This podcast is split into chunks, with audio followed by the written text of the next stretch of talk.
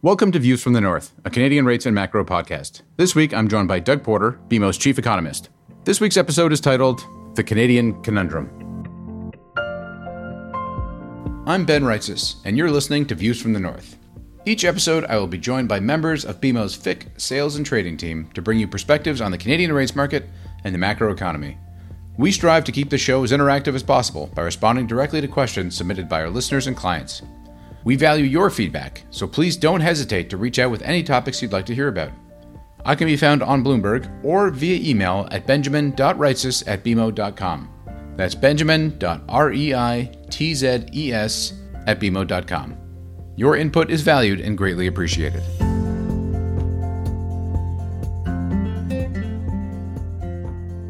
Doug, welcome to the show. First time I've had you on. I've been waiting for the right opportunity, and I think this week is it. So thank you for coming on. Well, it's been a long wait, but thank you very much for having me.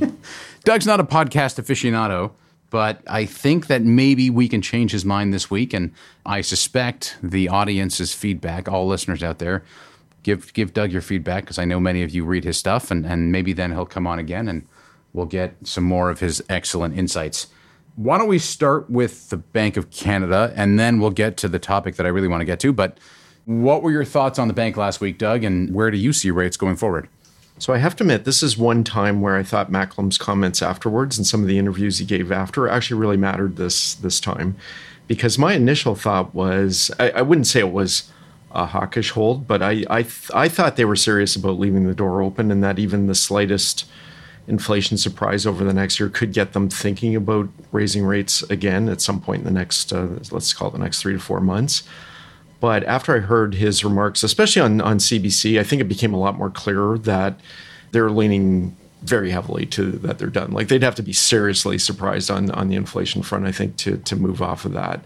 And one way I would just look to is is the fact that their inflation forecast, as as I mentioned the day of, is actually higher than ours is for 2024. That's extremely unusual. Uh, throughout this piece, I would say the bank's actually been pretty consensus in terms of inflation. Now they're well above the consensus because we're a bit above and they're above us. So they've got inflation averaging 3%.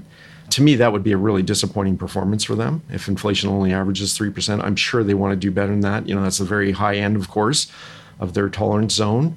Uh, so I think, you know, basically what they're telling us is inflation really, really has to disappoint to get them going in. Now, having said that, I also think they're pretty clear that it's going to be a while before we can realistically look at rate cuts. It's interesting, you know, you, you always got to be careful about just confirming your bias. But certainly, uh, Macklem's Mercs certainly made it sound like they they're not looking at rate cuts until the second half of the year, which pretty much lines up with with our view. So I would I would say that you know the bottom line is we we really didn't change our call on this. We you know we thought the bank was done, and we thought that they'd start going in the opposite direction, probably starting in the third quarter of next year. So if we listen to that CBC radio interview, which by the way was I would I would recommend uh, folks out there listening, it was a pretty tough interview by the CBC interviewer. I was impressed, and I kind of felt bad for Macklem, but he said in that interview that he talked about the middle of next year inflation being around three and a half percent, and they'd have to be surprised on inflation being lower than they expect on this front for them to even consider maybe going even earlier than that for, for the timetable to get moved up and you're saying that their inflation forecast is probably high. So the risks probably are skewed to them maybe easing earlier? Maybe, maybe a bit earlier. I, I guess what I would say, though, is it, it sounded like he was talking actually late 2024. Like, so he might be a little bit later than us. But let, let's face it, if it's a close call, I think the bank will probably err on the side of being hawkish, like leaving, you know, leaving things higher for longer than uh, than they would have otherwise done under normal circumstances. Absolutely, the last mistake they want to make is to ease prematurely. I have this feeling that they they believe they made that mistake earlier this year. Not that they eased, but they, you know, they gave the market the sense that they were done before they were really done. And of course, we had the housing market flare back up almost immediately. They don't want to compound that kind of mistake by actually easing too early and having you know a second echo of, of inflation either late next year in in a 25 and then have to reverse course again. So I think if they make a mistake, it's that they'll they'll they'll stay longer than you would have normally thought. Okay, so two two other aspects of this. So one would be the growth side, and the other would be the U.S. And this transitions pretty well into what you're writing about this week on the productivity problem that Canada has and Canada's had for for decades, really, but it's gotten substantially worse in the past eight years.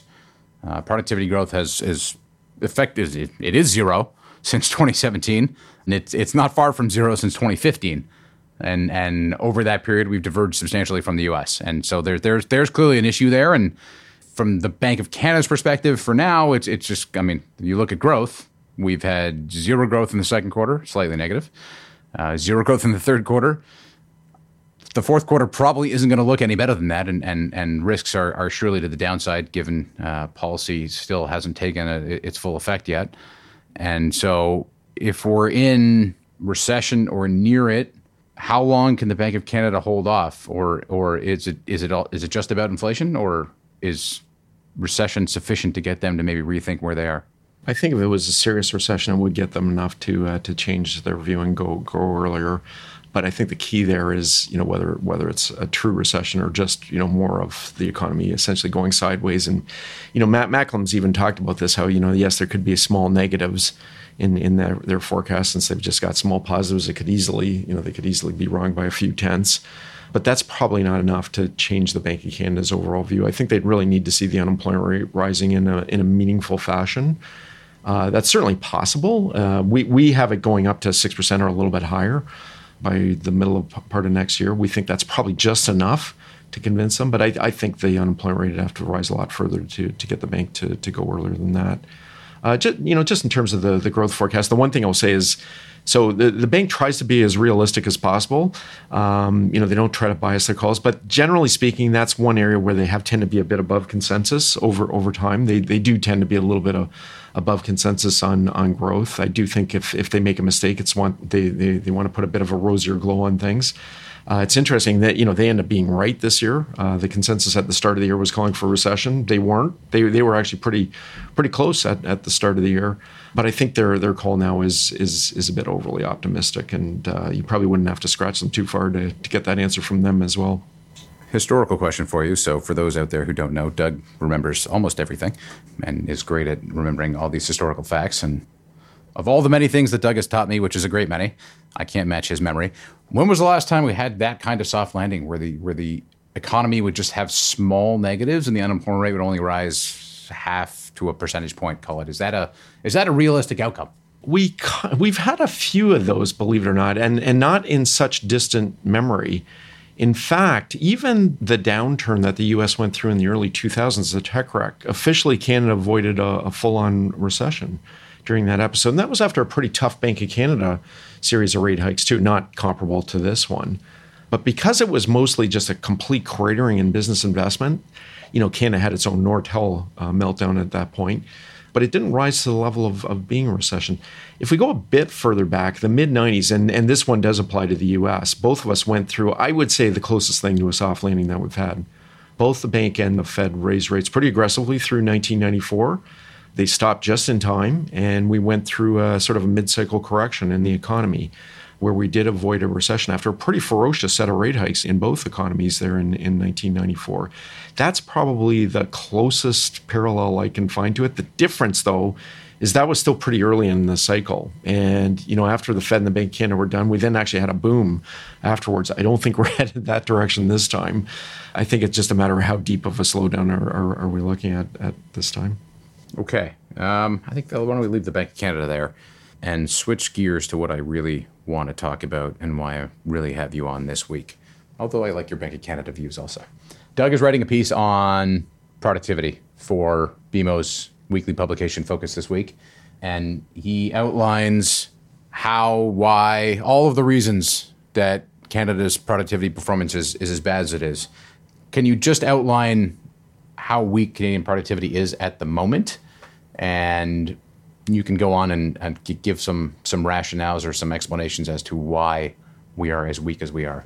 So it, it is historic what we're going through right now. Like I, you know, of course, the, the decent data do not really go back that far, but I, I, dare say we probably haven't seen this kind of weak productivity since the 30s. Um, I, I, suspect that was a lot worse back then. Um, but in in modern decades, we've seen nothing like this. Like we had one year where productivity was was negative in the early 90s, which was a very tough cycle for for Canada. But we're looking at an extended period here, like over a five year period of time, productivity has averaged a decline in Canada, and that's basically unheard of. If, if you look over, say, the last 40 years, Canadian productivity growth has averaged about a percent a year, which in itself is not a very good performance. But to actually have a sustained period of declines is bad. And we can't blame the pandemic. I mean, the pandemic definitely messed things up for the for the economy in, in a number of ways. But if we look at US average productivity in, in recent years, it's it's a little below average, but it's not bad. It's not that unusual.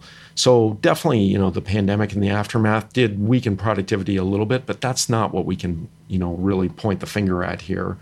I, th- I think it's uh, a number of factors coming together at once.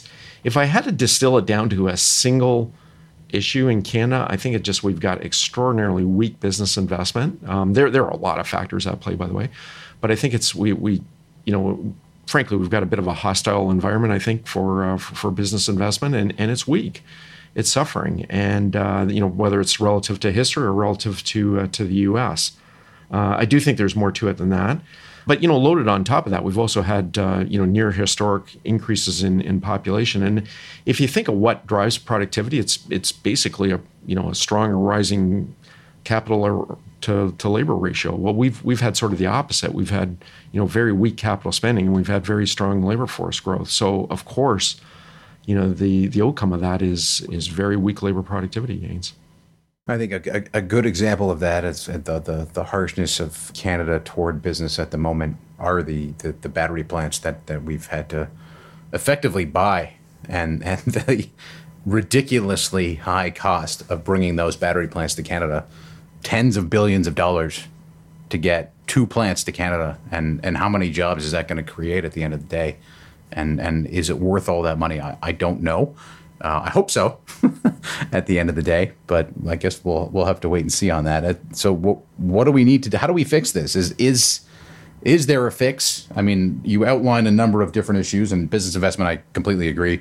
You look at investment; it cratered in 2015 as oil crashed, and it really hasn't recovered and and we just haven't been able to find another sector to pick up the slack. And uh, oil is not going to pick up the slack because investment in that sector just is not really going to pick up, and the expectations of that are, I mean, not realistic at this point. So, how do we get more money coming into into Canada on the investment side, or how do we get Canadians to invest more? And and maybe this goes back to housing.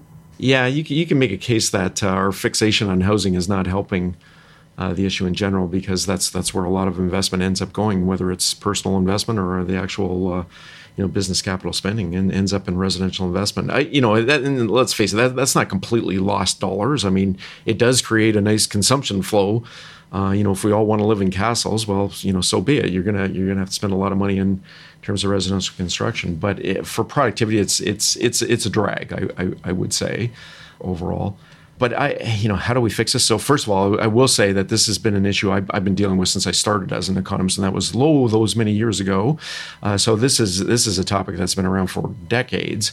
And you know, there was a, there was actually a serious attempt to address it in the late '80s and early '90s through you know things like the free trade agreement with the U.S. that eventually became NAFTA, the transition to the GST and away from manufacturer sales tax.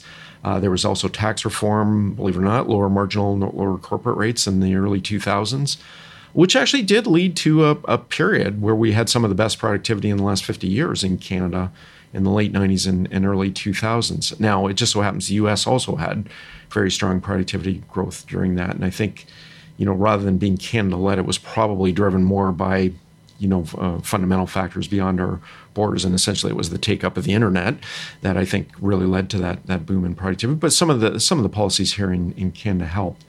I think it, it actually does require a mindset change in, in Canada. I, I think, you know, first of all, we have to be less hostile to businesses and business investment in, in general. I think there has to be less emphasis on, you know, redistribution and more on actually increasing, you know, what you're what you're distributing.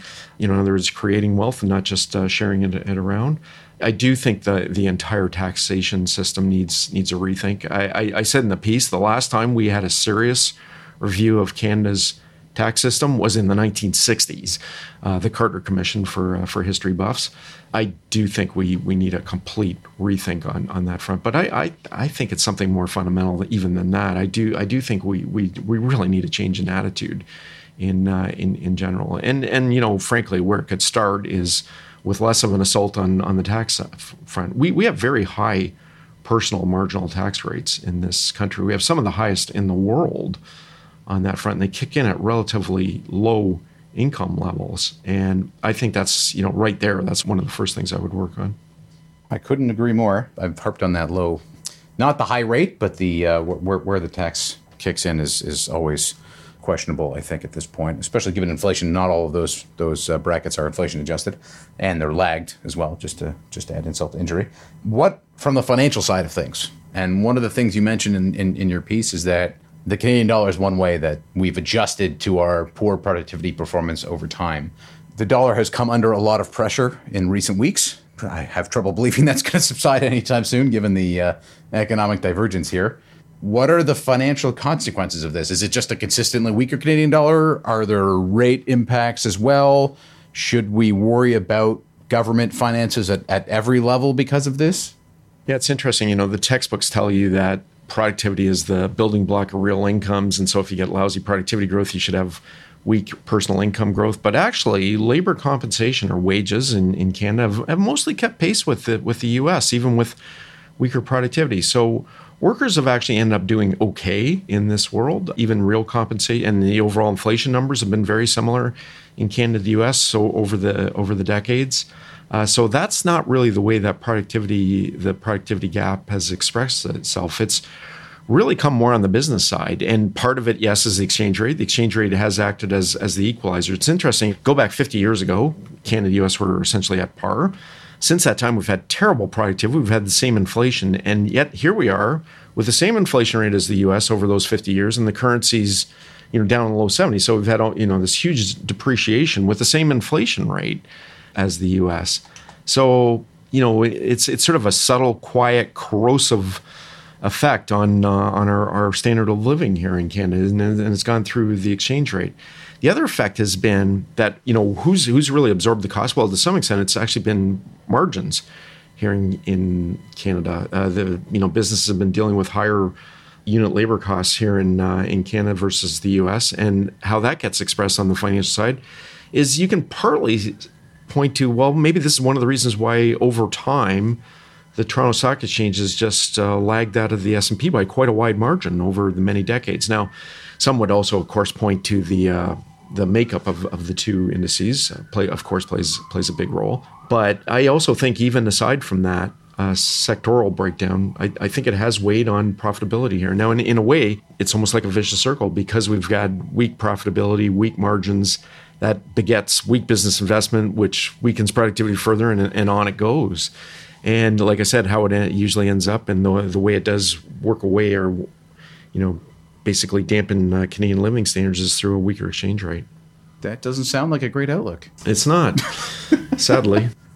Uh, well, I guess we have our, our work cut out for us as as Canadians, and from I guess from on our side, that's that's banging the drum on this kind of stuff, and hoping that policymakers uh, pay perhaps a little bit more attention to these types of issues. I think those sirens were just, you know, the uh, the emergencies coming to help try to fix productivity. I was I was wondering if they were coming to revive the Canadian economy. Yeah.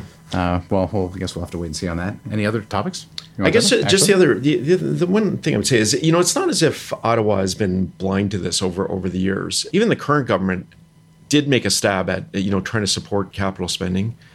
You know whether whether it was through uh, in, in incentives or business tax credits, they they have tried a number of things over the years, but I I, th- I don't think tinkering around at the edges really does that much. I think, as, as I said, I think you have to fundamentally change the the, the attitude in Canada. And and by the way, I, I will say you know, the U.S. is a very tough bar to live up to. They do have one of the higher productivity levels in, in the world. There are some economies that are a bit higher, which I go into, but the, the U.S. is, is definitely up there. It, it is a high bar. There are some structural factors in Canada that do mean it'll always be tough for us to, to you know to get up to U.S. levels. And you know, one of it is you know just basically the scale of our businesses uh, does tend to be a little bit smaller. We don't have the same tech sector that the U.S. has, and the tech sector has really led the way on productivity. But that doesn't mean we should give up.